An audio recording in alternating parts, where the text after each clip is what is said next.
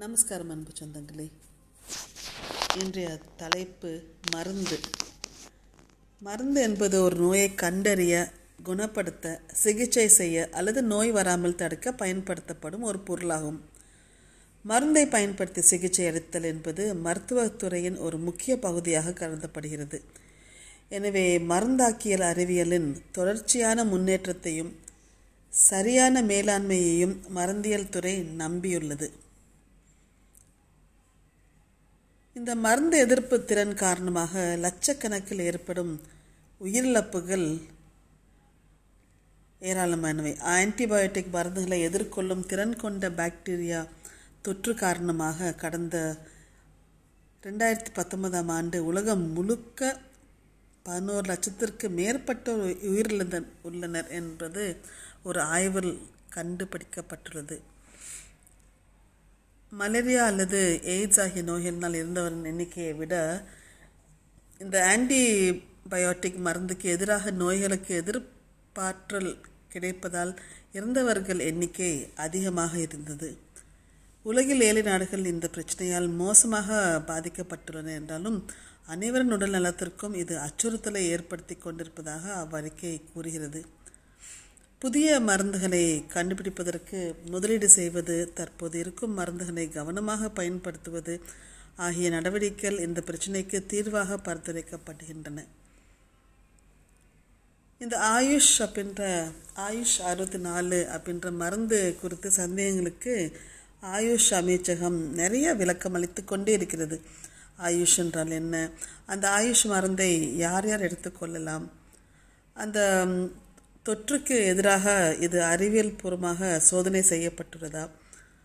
அல்லது அந்த கோவிட் பத்தொன்பது நோயாளிகள் ஆயுஷ் அறுபத்தி நாலு மருந்தை எவ்வளவு டோஸ்கள் எடுத்துக்கொள்ள வேண்டும்? இந்த மருந்து எடுத்துக்கொள்வதால் உள்ள பக்க விளைவுகள் ஏதேனும் ஏற்படுமா? லேசான தொற்றுள்ளவர்கள் இந்த மருந்தை மட்டுமே எடுத்துக்கொள்ளலாமா இது எத்தனை நாட்களுக்கு எடுத்துக்கொள்ள வேண்டும்? இதுக்கு போக இணை நோய்கள் உள்ளவர்கள் இந்த மருந்தை எடுத்துக்கொள்ளலாமா? கர்ப்பி கர்ப்பிணி பெண்கள் மற்றும் பாலூட்டும் பெண்கள் இது தாய்மார்கள் இந்த மருந்தை பா எடுக்கிறது பாதுகாப்பானதா? இது வந்து வெளிச்சந்தையில் கிடைக்குமா போன்ற பல கேள்விகளுக்கு ஆயுஷ் நிறுவனம் பதிலளித்து கொண்டே இருக்கிறது.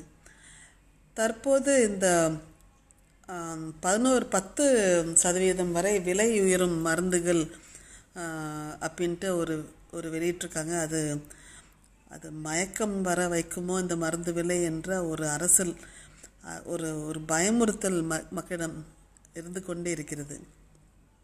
ஆனால் மளிகை பொருட்களைப் போல மாதாந்திர பட்ஜெட்டில் மருந்து மாத்திரைகளை பற்றிடும் குடும்பங்கள் பல நம் நாட்டில் உள்ளன. அதிலும் முதியோர்கள் உள்ள குடும்பங்கள் மாதந்தோறும் குறிப்பிட்ட தொகையை மருந்துகளுக்காக செலவிட வேண்டிய சூழல் உள்ளது. அத்தகையோரின் பட்ஜெட்டில் அடுத்த மாதம் முதல் துண்டு விலை செய்யப் போகிறது என்பது மருந்துகளின் இந்த விலை உயர்வு அறிக்கை.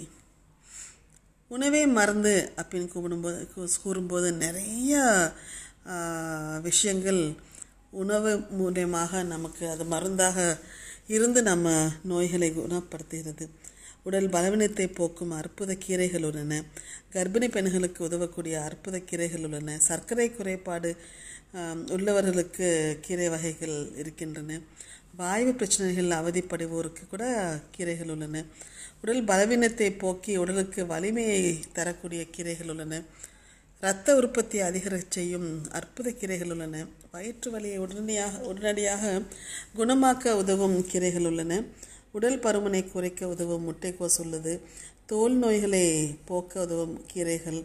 உடல் எடையை அதிகரிக்க உதவும் அது மருந்தாக சில வகையான மூலிகைகள்.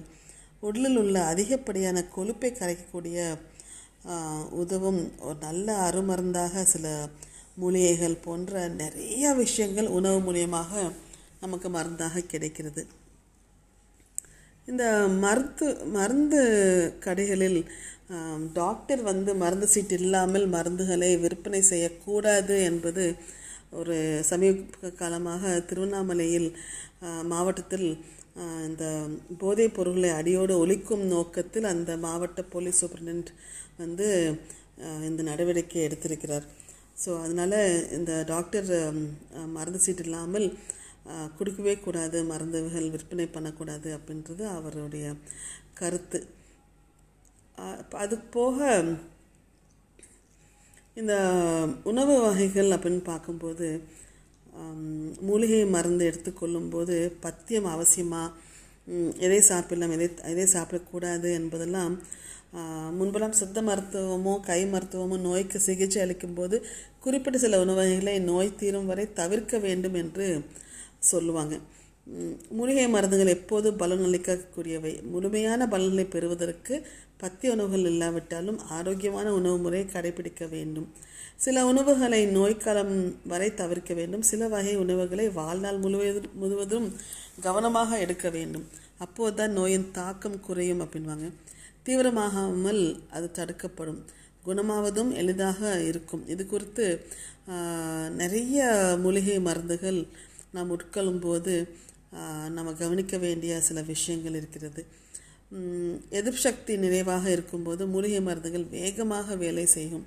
நோய் காரணங்களால் மூலிகை மருந்தை எடுக்கும்போது உடலில் இயற்கையாகவே எதிர்ப்பு சக்தி அதிகரித்தால் குணமாவதும் எளிதாக இருக்கும். இந்த எதிர்ப்பு சக்தி உணவு வழியாகத்தான் பெற முடியும். அப்படி கவனம் செலுத்த வேண்டிய உணவு முறை எ- உறவுகள் நிறைய நிறைய இருக்கின்றன. இந்த உணவுகள் அப்படின்னு பார்க்கும்போது அது மூன்று வகையான உணவுகளை நாம் உட்கொள்கிறோம். ஒன்று இயற்கை உணவு மற்ற மற்றொன்று சைவ உணவு அது போக அசைவ உணவுகள். இந்த இயற்கை உணவுகள் முதன்மையானவை தரமானவை பாதுகாப்பானவை பக்க விளைவுகள் இல்லாதவை. சைவ உணவும் அசைவ உணவும் எப்போதும் இரண்டாம் தரமான உணவுகள் தான் அதனால்தான் நோயாளிகளை மூலிகை மருந்து எடுத்துக்கொள்ளும் போது நோய் தீரும் வரை இயற்கை உணவை மட்டும் எடுத்துக்கொள்ள வேண்டும் என்று இயற்கை மருத்துவர்கள் வலியுறுத்துகின்றனர். எனவே ஆகவே உணவே மருந்து என்று சொல்லி உங்களிடம் விடைபெறுவது உங்கள் மீனராஜா.